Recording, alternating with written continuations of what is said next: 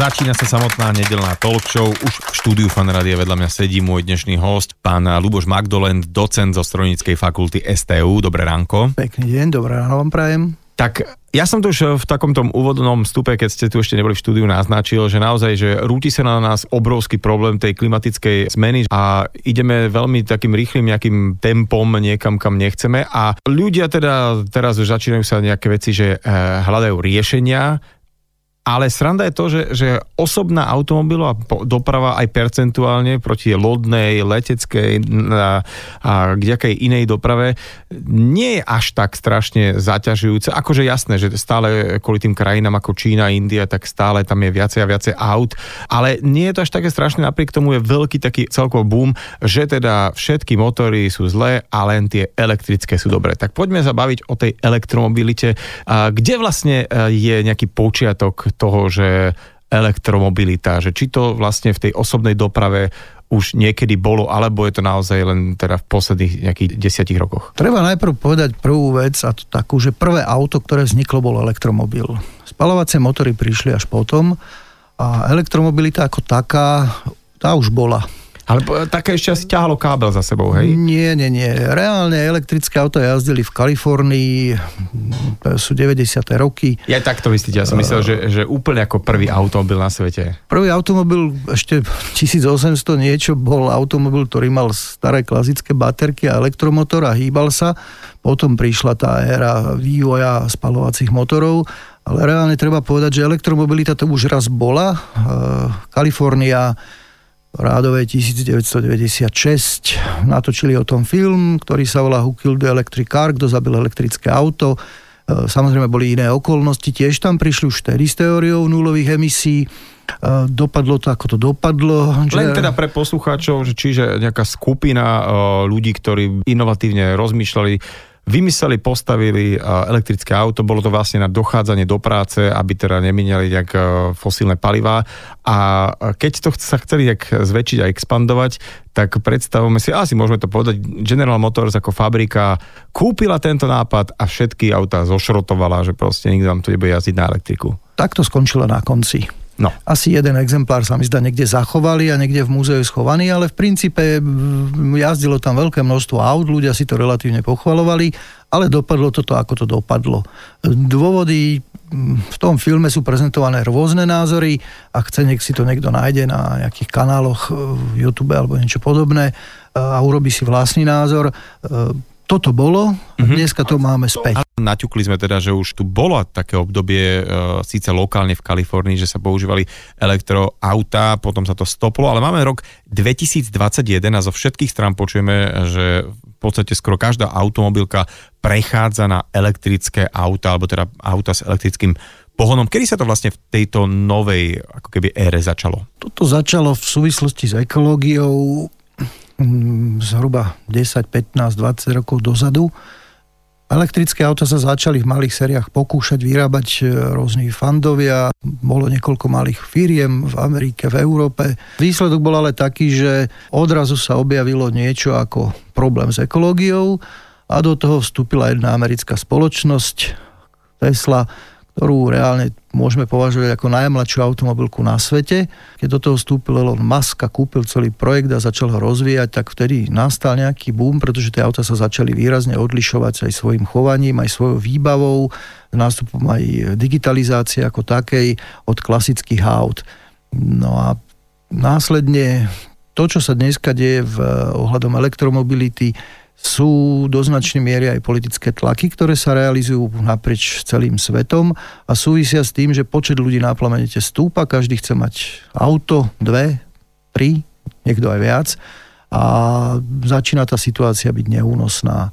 Napriek tomu si ale myslím, že tie spalovacie motory ešte chvíľu tu budú. Tie tlaky sú také aj legislatívne, ktoré sa v súčasnosti dejú na úrovni Európskej komisie alebo aj jednotlivých štátov ohľadom registrácie automobilov, ale ťažko si je možné predstaviť, že vojenská technika skončí bez spalovacích motorov alebo nákladné auta, to tak rýchle nebude.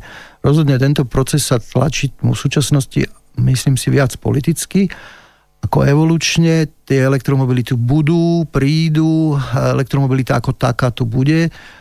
Otázka je, že aké to bude mať dôsledky na ekonomiku štátov, aj nás, aj ľudí, aj všetkých okolo. Poďme teda postupne. Aká by mala byť teda výhoda elektrického auta? Lebo tuto máme trošku takú zvláštnu rovnicu, že každé auto zaťažuje, alebo tá doprava, ten ekosystém ja som sa tak vypísal takými tromi vecami a to je samotné vozidlo pri jeho výrobe, potom tá cestná sieť a potom nejaké to palivo, čo prichádza do toho auta.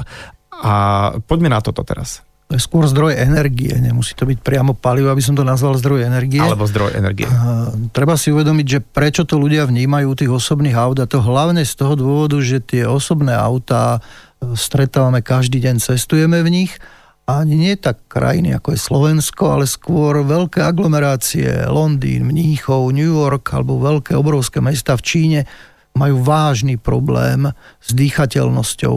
To značne ovplyvnilo to, že sa začali hľadať spôsoby, aby to, čo z auta odchádza, tie emisie, zabezpečili nejaký, nejaký štandard kvality života. A tu sa nejedná len o CO2, ale tu sa jedná o emisie NOx, uh-huh. to znamená, to sú oxidy dusíka a v takomto prípade tie majú následky na dýchacie sústavy a podobné životné funkcie, ktoré sa človeka týkajú. A v takom prípade sa uvažovalo, ako to znížiť. No a ten elektromobil nemá žiadne emisie na výfuku, tým ale nedá sa povedať, že by mal nulové emisie ako také. Tie sa prenášajú potom do toho zdroja energie, ktorý sa tam dovnútra dostane. To znamená tá elektrická energia, ktorá sa musí niekde uložiť. Mm-hmm. Treba zase na druhej strane povedať, že môžeme očakávať nie zajtra, ani o mesiac, ani o rok, že ten zdroj energie nemusí byť priamo, alebo ten nosič energie nemusí byť priamo len tá baterka, respektíve bude ale v obmedzenej miere ešte sa dosť značné finančné prostriedky budú vrážať do vodíka kde vlastne vodíkové auto v podstate bude tiež elektromobil, akurát to ukladanie tej energie bude vo vodíku. Zatiaľ táto technológia je asi veľmi, veľmi drahá. Jednak je to drahé, nejaké auta už existujú, uh-huh. Miera jazdí na vodík už dosť dlho. Tie varianty sú priame spalovanie vodíka v spalovacom motore alebo potom ukladanie vo forme energie v palivových článkoch.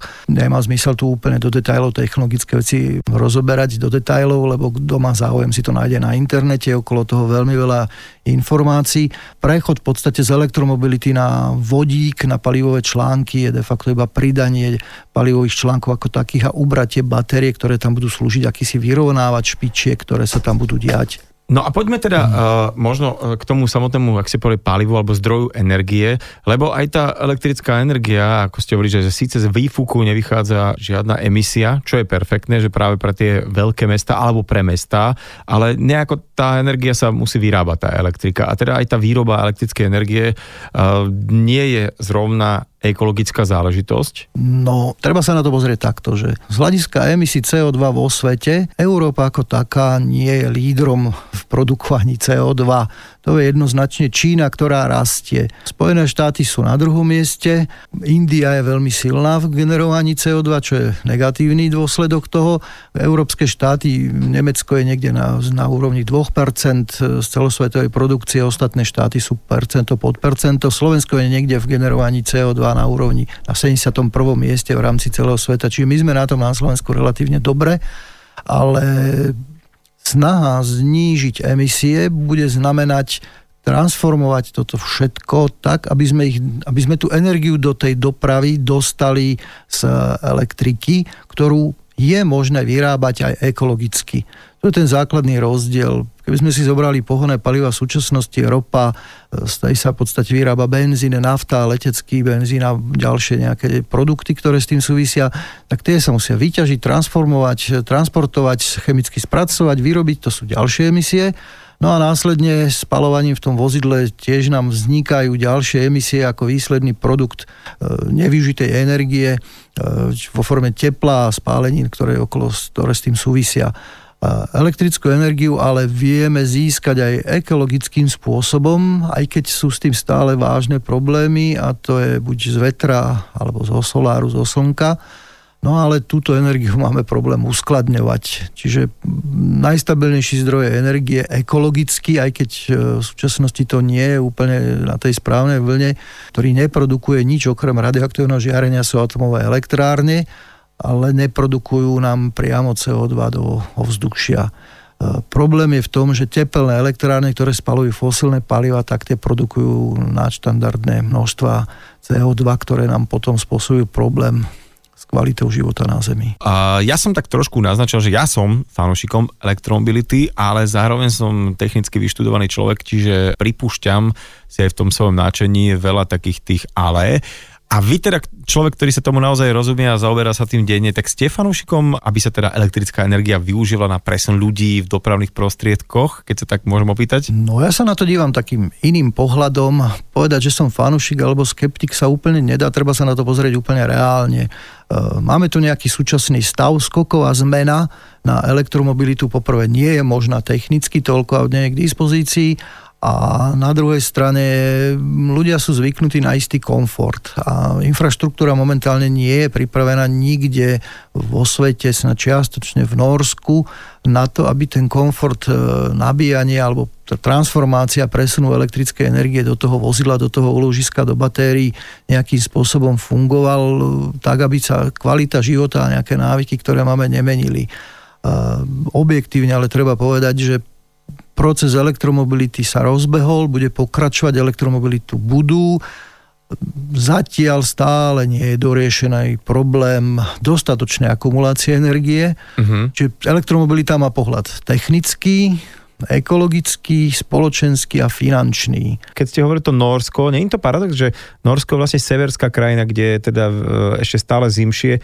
Má zmysel vlastne vôbec v Norsku kde teda sa dohodneme, že dajme tomu auto má dojazd 400 kilometrov, tak zrazu v Norsku nemá 400, lebo je tam zima a tam tá baterka jednoducho, však to poznáme, keď máme mobil e, na zime, tak nám klakne za chvíľku. Je to to isté aj v, e, v autách, hej? Tá technológia batériek v mobiloch a v autách je v princípe veľmi podobná. Žiadne prevratné veci sa v súčasnosti neočakávajú, keď človek nikdy nevie, lebo veda je nevyspytateľná z tohto hľadiska. Ale objektívne treba povedať, že áno, v Norsku, kde je aj, sú aj veľmi chladné oblasti na severe, a ale tá elektromobilita je tam rozšírená predovšetkým v oblasti Oslo a zóny, ktorá je obmývaná teplým golfským prúdom, čiže tam to už až také extrémne nie je.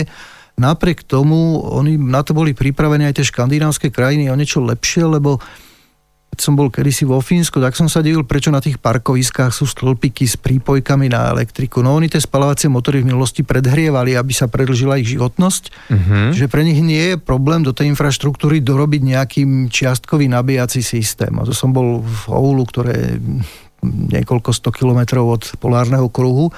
No zimy tam bývajú určite značnejšie ako u nás čiže oni tú infraštruktúru naťahali už v minulosti kvôli spalovacím motorom a nejaké čiastkové dobíjanie, pokiaľ je niekto v hypermarkete, tam asi problém až taký nebude ako u nás, ale e, riešiť nabíjanie k úplnému komfortu a spokojnosti každého v súčasnosti treba v Bratislave vidím trošku problematické predstaviť si parkovisko pred nakupným centrom, ktoré teraz rozbombardujeme a náťahame tam nejaké nabíjacie kapacity alebo stojany, kde sa bude dať niečo nabíjať, by asi teda nebolo no. úplne jednoduchá záležitosť. No asi to nie je úplne sranda ani kvôli tomu odberu, lebo ten odber je značný, pokiaľ by sme potrebovali nabiť viacej aut. Ja podľa tých dát, ktoré som si študoval, je to momentálne iba pár uh, desiatok percent, niekde pár percent už teda uh, ten pomer elektrických automobilov, ktoré sú v reálnej prevádzke, ale už pri, dajme tomu 10, 15, 20% by to mohol byť celkom problém, eh, čo sa týka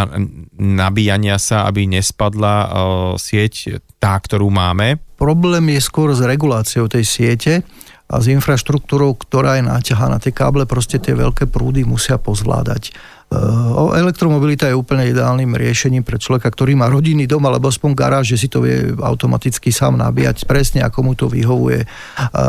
Ale predstaviť si napríklad Petržalku, kde bude tretina aut elektromobilov a budú sa mm-hmm. nabíjať po tých parkoviskách, panelákoch, tak buď sa budú ťahať káble z balkónov, čo bude pôsobiť veľmi komicky, alebo to riešenie bude potrebovať prekopať e, kompletnú elektrickú e, infraštruktúru a naťahať tie káble, ktoré to budú zvládať. E, následne to bude potrebovať aj reguláciu urobiť, pretože to nabíjanie nie je plánované a je, môže byť čiastočne stochastické, to znamená, každý bude nabíjať, kedy ho napadne a kedy to bude potrebovať a to sa nedá predikovať v tejto fáze úplne do detajlov. Mm-hmm. Keď som sa pred asi 5 rokmi rozprával ľuďmi z systému riadenia elektrických systémov vo Viedni, nejakých gridov, tak si šli trhať vlasy, že ako zvládneme elektromobilitu, ale nakoniec po nejakých 5 rokoch tá technická stránka sa zvládne, zvládli to, sú pripravené na rozširovanie Technicky sa to vyriešiť bude dať, otázka, koľko to bude stáť. Za takých tých dôb, kedy som sa ja učil ešte na technickej škole a náš taký profesor pán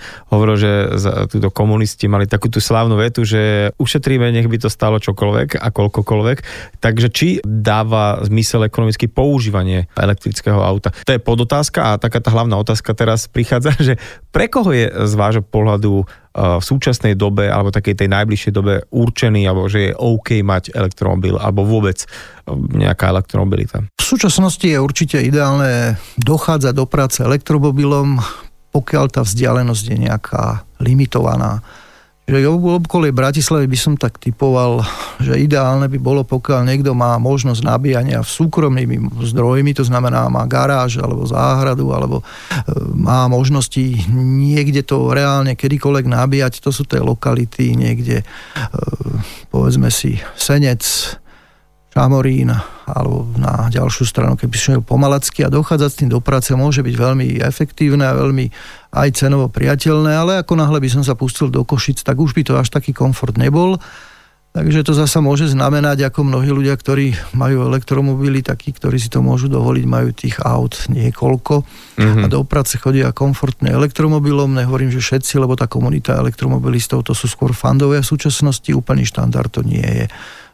Druhá vec, ktorú ja vidím podstatnú elektromobilite je to, že štátna správa, kde sa dá manažovať akési využívanie elektromobilov, pošty alebo proste rozvozné systémy, tam to začína mať zmysel No ale najpodstatnejšia vec na, na štartovanie elektromobility na Slovensku si myslím, že je verejná doprava. Čiže mestská doprava? Mestská doprava určite ťah Bratislavy, ktorá aj Košíc, ktoré nakúpili elektrobusy a začali jazdiť s elektrobusmi, tak to považujem za veľmi korektný, správny krok, aj keď teda nie je úplne lacný. Tá elektromobilita naozaj niečo stojí. U nás Zatiaľ tých elektromobilov ako percentuálne je málo a zatiaľ sa nakupujú len teda v zmysle možno nejakých takých bonitnejších klientov, ale také Nemecko, tam už je ten dopyt po elektroautách celkom slušný, ale tam sa začal riešiť problém, že by tá sieť mohla začať haprovať a mohol by hroziť blackout ako pred pár týždňami u nás tu v susednom Rakúsku.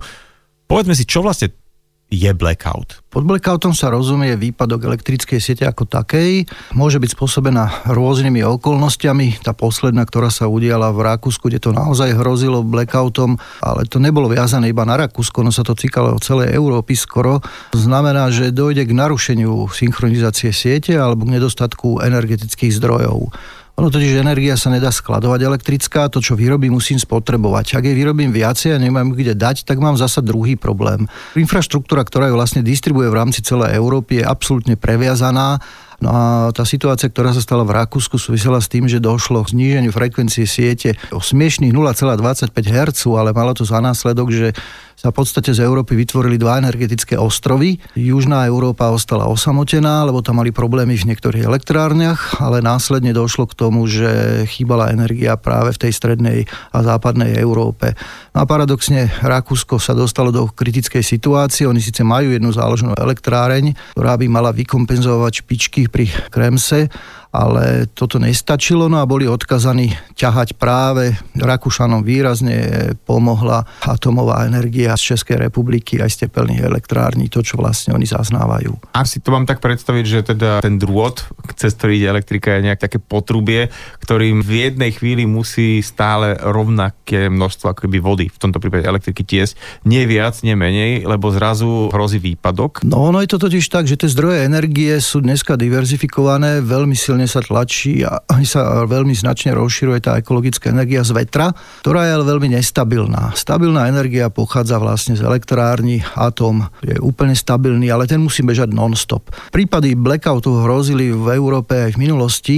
Európa samozrejme ešte nezaznamenala blackouty nejakých zásadných e, významov, ktoré by sa udiali naprieč celou Európou ale okolo roku 2011-2012 mali značné problémy v Českej republike, kedy bolo obrovské množstvo energie, ktorú zo severného a východného Nemecka z tej ekologickej veternej energie začali lífrovať smerom dole a keďže nemecká infraštruktúra nezvládala, tak samozrejme, keďže to je prepojené, išlo to cez Čechy a Čechom to spôsobilo značné problémy. Oni to riešia tak, že momentálne tam inštalujú obrovské transformátory. Jeden blok má okolo 350 tón na zákazku vyrobených, ktoré majú ochrániť Českú republiku. Mm. Poliaci okolo v roku 2014 mali takisto problémy tiež z energie ekologickej z Nemecka a tiež to nejakým spôsobom riešia. Zatiaľ tá, ten technický stav, ktorý funguje v rozvodných systémoch a správe distribúcie energie to pozvládal čiastočne aj prechodom do manuálnych režimov zautomatizovaných. Podarilo sa to vykryť, ale toto není riešenie dlhodobé a podľa informácií z Rakúska počet nárastov, kedy musia kompenzovať stavy v sieti, narastá. Za posledné dva roky to bolo až 240 krát. A v tejto súvislosti si teda ani neviem celkom predstaviť, ako by to mohlo vyzerať, keby naozaj sa vo väčšom prešlo na elektromobily. A dajme tomu ľuďovi pra- prišli domov z práce, zapli by všetky tie spotrebiče, keďže celý deň doma neboli a dali by si nabíjať elektrické auta. No a čítal som aj o takej možnej regulácii toho, že nabíjať sa bude ten, na koho práve vyjde a uh, akože môže to byť až také, do takého extrému pohnané, že na niekoho aj nemusí výjsť e, v ten večer, pretože uh, tá sieť musí byť zaťažovaná rovnomerne. Ako to je? Toto nie je zanedbateľná vec. Vyrobiť elektriku v priemere v paušále, tam problém nebude. Problém bude v špičkách. Jednak cena energie sa dneska účtuje na burzách v podstate už na hodinovej báze, čiže cena energie pri veľkom odbere je úplne iná ako v prípade, keď odber nie. Dokonca boli situácie aj na Slovensku, kedy sa platilo niekomu za to, že energiu odoberal, mm-hmm. čo bola veľmi zaujímavá situácia v období krízy 2009, kedy mnohé fabriky nešli, ale energiu, ale platili im za to, že ju vôbec bolo kde dávať, lebo atomku nie je možné odstaviť v priebehu hodiny. Ale s ohľadom distribúcie práve špičie, ktoré tu sú, tá situácia vôbec nemusí byť celkom jednoduchá na Slovensku to kritické nevidím v tejto fáze, lebo podľa štatistik tu máme niečo cez 1500 čistých elektromobilov. V Nemecku minulý rok pribudlo 150 tisíc elektromobilov uh-huh. a zhruba 600 tisíc hybridov, čiže ten nárast je tam rapidne väčší, ale aj počet dáv je tam rapidne vyšší. No ale pokiaľ dojde ku koncentrácii tých elektromobilov v nejakej lokalite, tak e, odbery, ktoré tieto budú realizovať, môžu spôsobovať problém práve infraštruktúrny, lebo tá infraštruktúra nebude schopná preniesť toľko energie do tých aut, koľko by tí ľudia chceli a môže sa stať, že to nabíjanie bude trvať aj viac ako 10 hodín následne. Ak dojde k obmedzovaniu. Ale ten stav, ktorý tu na je, sa v Nemecku prejavil tým, že federálny minister hospodárstva pripravoval zákon, v rámci ktorého bolo uvedené, že sa majú riešiť špičky v sieti tým, že sa budú vypínať niektoré odberné lokality, čo bolo smerované vyslovene na elektromobilitu až na obdobie dvoch hodín, čo samozrejme spôsobilo veľmi silný tlak lobistických skupín automobilového priemyslu. Oni ten zákon stiahli, lenže tu sa zasa bijú dve zložky.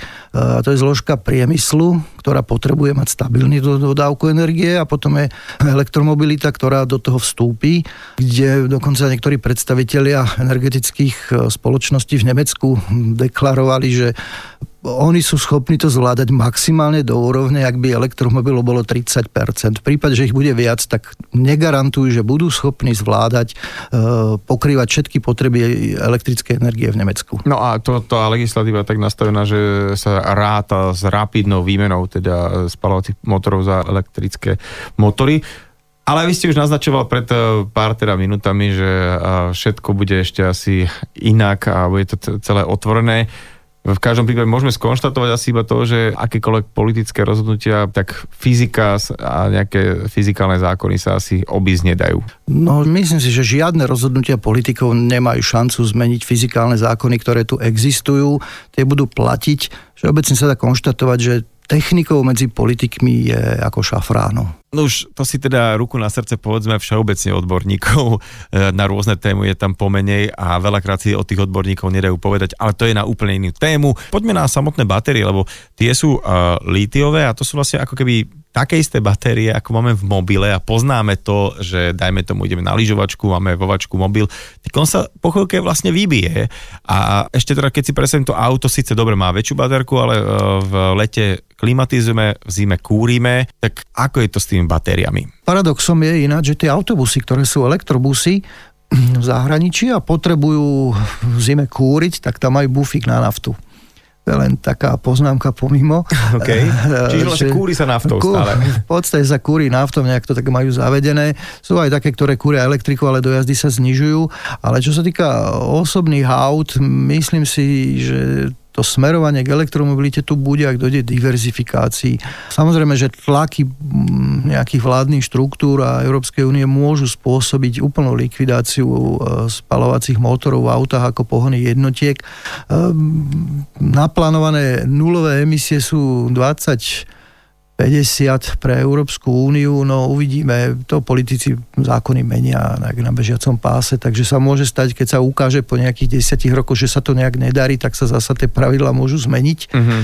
Ale objektívne treba povedať, že elektromobilita sa už zastaviť nedá, bude to fungovať, tie auta budú prichádzať, predpokladám, že jej dojazdy sa budú zvyšovať, Zachytil som správu, že v Číne sa objavila nejaká malá spoločnosť, tam tých spoločností na výrobu aut je toľko, že ani nemáme šancu ich usledovať, je to veľká krajina, eh, ktorá deklarovala, že má auto a chce konkurovať Tesla s dojazdom až 1000 kilometrov. Mm-hmm. Čo už začína byť zaujímavé. Otázka je, že ako rýchle to nabijú, zasa deklarovali, že 100 kilometrov za 5 minút Takže sa dostávame do troška iných pozícií. Uvidíme, kde sa technológie posunú. A teraz otázka, čo s tými batériami? Teda akú v súčasnej dobe majú nejakú životnosť a čo sa s tým robí zatiaľ? Technológie práve bateriek sú zamerané na to, aby tá životnosť sa predlžila. Štandardne baterka v mobile má je nastavená na nejakých 2000 nabíjacích cyklov, e, potom kapacita klesá. Reálne treba povedať, že zatiaľ inštalované baterkové systémy v automobiloch sú pod podobných technológií, čiže po nejakom čase ten battery box bude treba vymeniť. To tiež nebude lacná záležitosť, ktorá sa bude pohybovať na úrovni 5 až 7 tisíc eur e, aj s prácou, aj s ďalšími vecami okolo. Lacné to nebude, e, Samozrejme, technologicky sa to zvládne, lebo tiež to nie sú úplne jednoduché veci, bude treba aj ľudských ľudí preškoliť v autoservisoch, si proste človek doma len tak sám nevymení. Druhá vec je, že akýkoľvek zásah do vozidla bude vyžadovať aj e, odpojenie celého systému. Je tam 400 V a to môže človeka aj zabiť. To mm-hmm. proste nie je baterka na 12 V. Následne tie battery boxy bude treba zrecyklovať. Tie baterkové systémy z automobilov to sú malé články, ktoré vyzerajú ako tuškové baterky podobných len rozmerov. Len ich tam je veľa, Tesla ich tam má cez 9000 Mm, samozrejme sa musia kontrolovať, majú ešte svoje muchy aj tie batériové systémy, treba si rozhodne uvedomiť, že nad istú teplotu, keď vám jedna baterka exploduje, tak vám exploduje všetko a to potom horí a asi to nikto nechce. Ekologicky je s tým dosť vážny problém.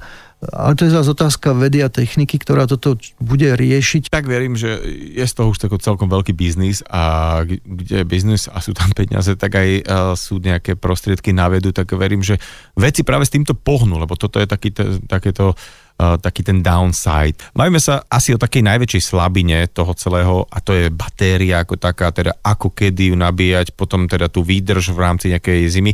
No a teraz prichádzame na koniec cyklu batérie a to znamená, že keď batéria jedného dňa doslúži, tak ju treba nejakým spôsobom uh, recyklovať. Ako je to zatiaľ teda s recykláciou súčasných batérií? Baterkové systémy sú zaliaté väčšinou v hliníkových veľkých blokoch a následne bude treba tiež riešiť nielen mechanickú, ale následne aj chemickú recykláciu týchto jednotlivých komponentov. Zrovna asi pred pár mesiacmi vyšiel článok, ktorý sa tu zaoberá v Nature, dosť citovaný hodnotený, kde sa rozoberali súčasné technológie, ktoré existujú. Treba objektívne povedať, že ani táto technológia recyklácia spracovania tých baterkových systémov ešte nie je úplne dotiahnutá do finálu, že by to bolo úplne ekologické ale ja verím, že sa to podarí ekonómom a tej spolupráci s technológami zvládnuť, aby to bolo aj ekonomicky efektívne. Mm-hmm. No lebo suma sumárum, keď tak e, ja som teda akože fanúšikom elektromobility, ale ak to teda má byť kvôli znižovaniu emisí, tak čo sa týka takých tých preplnených mestských aglomerácií, tak tam nie je o čom naozaj, že každý výfuk, ktorý nedými, je dobré, ale vznikne tá uhlíková stopa pri výrobe automobilu, aspoň tak je to nejak vyrátané. Takže vyrobiť ho takisto treba. Teraz tá infraštruktúra, ako ste povedali, budeme ju musieť doplňať, bude sa musieť asi stavať nejaký e, systém, aby tá elektrická energia bola tam, kde má byť v, v potrebnom výkone.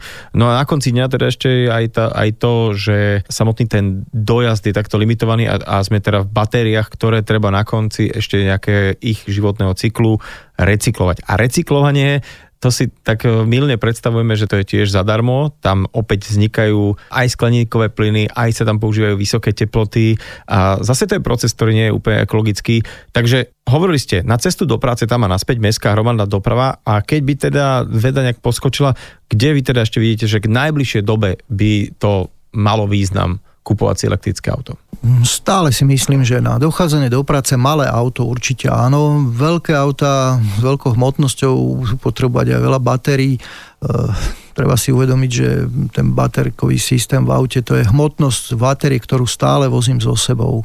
A tá mi samozrejme spôsobuje aj znižovanie dojazdu, pretože keby som to povedal iným spôsobom, keby sme jazdili so spalovacími motormi podľa predpisov, a nestali by sme nikde v zápchách, tak tie emisie by rapidne klesli. Možno aj na úroveň, ktorú Európska únia chce dosiahnuť. Z dlhodobého hľadiska to znižovanie sa očakáva tých limitov pre emisie automobilov, že bude stále narastať a tlaky budú čím ďalej tým väčšie a väčšie. E, otázka je najkritickejšia, kto to zaplatí všetko. Uh-huh. A tu vidím jeden dosť vážny problém, lebo to sa nebude týkať len ľudí, ktorí si to kúpia, ale sa bude týkať aj štátu. Treba si uvedomiť, že my tu platíme dane a tie pohonné hmoty na pumpe, tam nemáme len DPH 20%, ale máme tam ešte aj doplnkovú spotrebnú daň z minerálnych olejov, keď si to bola daň z uhlovodíkov a táto daň tiež nie je zanedbateľná. Napríklad v Slovensku v minulom roku priniesla 1,3 miliardy euro, čo nie je vôbec zanedbateľná vec, že pri prechode na úplnú elektromobilitu príde k výpadku štátneho rozpočtu, čo môže mať za následok, že sa zdaní elektrika, alebo to, na toto neviem odpovedať. Bavíme sa teda o tom, že teda automobilový priemysel a doprava vôbec e, je teda producentom skleníkových plynov, chceme ich znižovať, no ale že či teda uh, by nebolo dobrý taký, že krok jedna, viac organizovať už tú existujúcu dopravu, to znamená, e, verejná doprava by sa posilnila tak, aby ľudia mohli sa dopravovať viac verejnú dopravu ako svojimi osobnými automobilmi, e, aby sme nechodili čem jeden človek na krátke trasy často, ale mohli by sme fakt efektívnejšie využívať e, verejnú dopravu, pretože nákup elektrického auta momentálne je tiež tak, ako taká dosť drahá položka. Tie auta sú stále, aj keď na začiatku roka je mm, pár dotácií, ktoré sa minú hneď, je pomerne taká drahá vec. Súvisí to s tým, že koľko sa tých aut vyrába. Na druhej strane si treba povedať, niekto musí ten vývoj zaplatiť.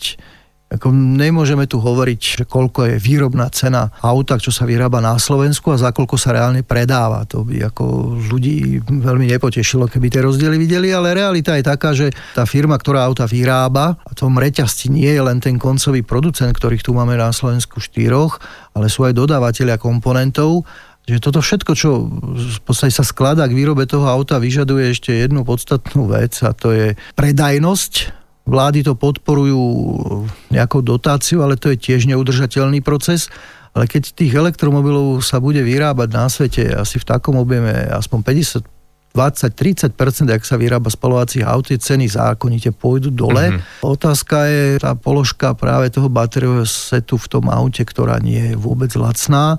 Elektromotor určite cenovo náročne nebude, ale s tými baterkami môže byť problém hlavne so surovinami, ktoré pôjdu do nich. Myslíte si, že niektoré automobilky rátajú s tým, že v priebehu niekoľkých rokov by mohol byť ten systém batériový iný, že by sa jednoducho iba vymenila tá stará baterka za tú už novú technológiu, že to bude nejaký kastlík. Ja si tak laicky predstavujem, že sa otvorí nejaká skrinka, vymení sa a dá sa tam už taká tá poriadna batéria s dobrým dojazdom, ktorá bude ekologickejšia a tak ďalej. Či... No úplne si to takto predstaviť neviem, lebo v súčasnosti výmena batérií boxu auto to je veľmi závažný servisný zásah auto musí názdvihák, musí sa to odpojiť od napätia, odblokovať, bezpečnosť je tam dosť vážna záležitosť a celý ten battery box to, to nezdvihnem ako baterku 12 V, ktorú má každý v aute, ktorú si sám vymením, ktorá tiež nie je ľahká. Čiže na to bude treba mechanizmy a treba sa s tým pohrať. Pokiaľ tie kapacity batérií v budúcnosti by sa zvýšili, zatiaľ to tak nevyzerá, tak v podstate by to mohlo byť aj samovymeniteľné, ale, ale zatiaľ si myslím v horizonte najbližších 5 až 7 rokov si to neviem vôbec, vôbec predstaviť. Reálne si myslím, že tá elektromobilita sa bude ešte tých 5 až 7 rokov iba rozbiehať. Uh-huh. Ten nárast počtu aut až taký nebude. Napríklad na Slovensku máme zhruba 2,5 milióna dopravných prostriedkov. Výmena za čistú elektromobilitu, ako to nebude záležitosť 10 rokov. Uh-huh. To bude trvať o niečo, o niečo dlhšie. S docentom Ľubošom Magdolenom z STU sa rozprávam o elektromobilite. No a naozaj uh, problém taký ten smogový a ten veľký problém s osobnou dopravou majú hlavne mestá, kde žije veľa ľudí a napríklad v Ázii je kopec teda tých miliónov a dokonca 10 miliónových miest, kde sa ale jazdí veľakrát aj na malých motorkách, na skútroch, ktoré sú s dvojtaktými motormi a tie teda naozaj spôsobujú pekný smrad, smog a tak ďalej, skleníkové plyny. A teda veľmi tlieskam niektorým takým tým výrobcom eh, elektrických skútrov, to je presne to na krátku trať eh, a hlavne oni riešia tzv. battery sharing, to znamená, keď vám dochádza šťava v baterke, tak zastavíte na akejsi úvodzovkách pumpe, kde si tú batériu vymeníte za nabitú a tým pádom eh, nie je tam ani problém s tým zaťažovaním siete nepravidelným. Čo si o tomto myslíte? No menia sa práve v súčasnosti tie biznis modely ako to povedal jeden expert z automobilovej branže na jednej konferencii, kde som bol, povedal, že toto je the biggest challenge in, in automotive history ever, čiže najväčšia, uh, najväčší potenciál na zmeny celého automobilového priemyslu ako takého v súčasnosti a tie nové ekonomické modely, aj modely, ktoré súvisia s technológiami, aj s výmenou, aj so, so sharingom, uh, sa budú výrazne vyvíjať. V podstate tak ako došlo k zmene, keď sa z koní prešlo na autá, tak, tak keď sa budú sa rozširovať elektromobily, uvidíme, čo to všetko urobí. Ťažko sú to veci, ktoré sa dajú predikovať nejakým spôsobom, mm-hmm. ale rozhodne k veľkým zmenám príde. Uh, niektoré, ktoré sa plánovali s carsharingom napríklad a podobnými vecami, to nebude také jednoduché, hlavne táto covidová doba nám ukazuje, že teda asi s tým šerovaním auta to nebude také easy, lebo si neviem predstaviť, že by si nejaká mamička ráno sadla do šerovaného auta s dieťaťom a viezla ho do školy, keď nevie, kto v tom aute predtým sedel a není vydezinfikované. Toto ste hovorili, že naozaj je to veľký challenge, ale to je len taký malý zlomok v rámci tých emisí. Myslím, že je to okolo 6% celkových emisí prípada na osobnú automobilovú dopravu. Vy teda vidíte aj e, za túto hranicu, že či sa nejaké zmeny chystajú, dajme tomu, v doprave ako takej, že e, dobre, vlaky jazdia na elektriku a ja si myslím, že práve vlaková doprava má veľký potenciál do budúcna spájať hlavne teda napríklad európske metropoly, lebo úplne zbytočne sa lieta na krátke vzdialenosti, lebo je to také iluzórne, že letím tam iba dve hodiny hodiny, ale kým človek zájde na letisko, kontroly, potom väčšinou to letisko aj tam, kde doletím je úplne ďaleko od centra, že keď si to človek prepočíta na tie hodiny, tak ten vlák ako keď dáva zmysel. A vôbec, čo ostatná doprava, tá, tam sa počíta s nejakou alternatívnou formou pohonu? Myslím si, že v súčasnosti technologicky sa nehľadajú cesty takýmto spôsobom redukovať emisie. Potenciál vidím v vybudovaní akejsi smart dopravy. To znamená kombinovanej dopravy, povedzme si otvorene, mnohé metropoly majú dopravu vybavenú tak, že ľudia naozaj chodia verejnou dopravou do práce. Švajčiarsko je toho úplným vzorom. Samozrejme, my sa nemôžeme porovnávať so Švajčiarskom, ale tie vlaky, aj mestská doprava funguje tam excelentne presne. Ľudia dochádzajú do práce z veľkých vzdialeností aj pomocou, pomocou vlakov. Samozrejme, vyriešili to aj tým, že parkovanie tých aut je rapidne spoplatnené v tých mestách a limitované taký Zurich alebo Ženeva sú v podstate predkané sieťou či už električiek alebo dopravných systémov ako takých. Dokonca v Zurichu som zažil, že tam chodí pozemná lanovka, ktorá chodí v autonómnom móde ako dopravný prostriedok. Čo by bolo veľmi zaujímavé dať napríklad v Bratislave lanovku na Kolibu by mohla byť aj celkom slušná atrakcia. Hlavná orientácia znižovania emisí, myslím si, bude orientovaná na smart mobilitu ako takú a kombináciu existujúcich spôsobov dopravy, ktoré tu existuje. To, bude to rozhodne rýchlejšie a lacnejšie, ako všetko prerobiť na elektrickú trakciu, zo dňa na deň sa to ani nedá zrealizovať. Práve vlaková doprava je budúcnosť, aspoň teda v rámci nejakého spájania tých metropol v Európe? No, Európska únia ide silne tlačiť ale vlakov dopravu. V súčasnom mm-hmm. období aj plán rozvoja celej Európy po tom, čo sa v súčasnosti deje, bude orientovaný hlavne na posilnenie vlakovej dopravy. My sme na Slovensku veľmi zaspali a veľmi malo sa investovalo do infraštruktúry hlavne na to, aby tie rýchlo vlaky mohli fungovať na Slovensku, ako nie je problém z Viedne do Mnichova ísť railjetom, ktorý ide až 250 km za hodinu, no tak to asi na Slovensku celkom reálne úplne nebude. Čína v tomto urobila Myslím, obrovský... ešte máme 20 rokov, kým dostávame Bratislava Košice diálnicu, až potom Takže, sa tu začne e, riešiť. E, ale myslím, že vlaková doprava určite nejaký potenciál slušný má Eh, hlavne keď je elektrifikovaná, čo sa týka emisie aj rýchlosti, aj možnosti dostania sa do centra bez nejakých problémov a kombinácia práve dopravy v mestách, spolupráci s e, diálkovou dopravou, vlakov, alebo to, čo chýba na Slovensku, to sú také tie vo Viedni a v Mníchove a v nemeckých mestách S-bány klasické, ktoré sú také medzičlánky dopravy, tak to tu nás zatiaľ u nás chýba.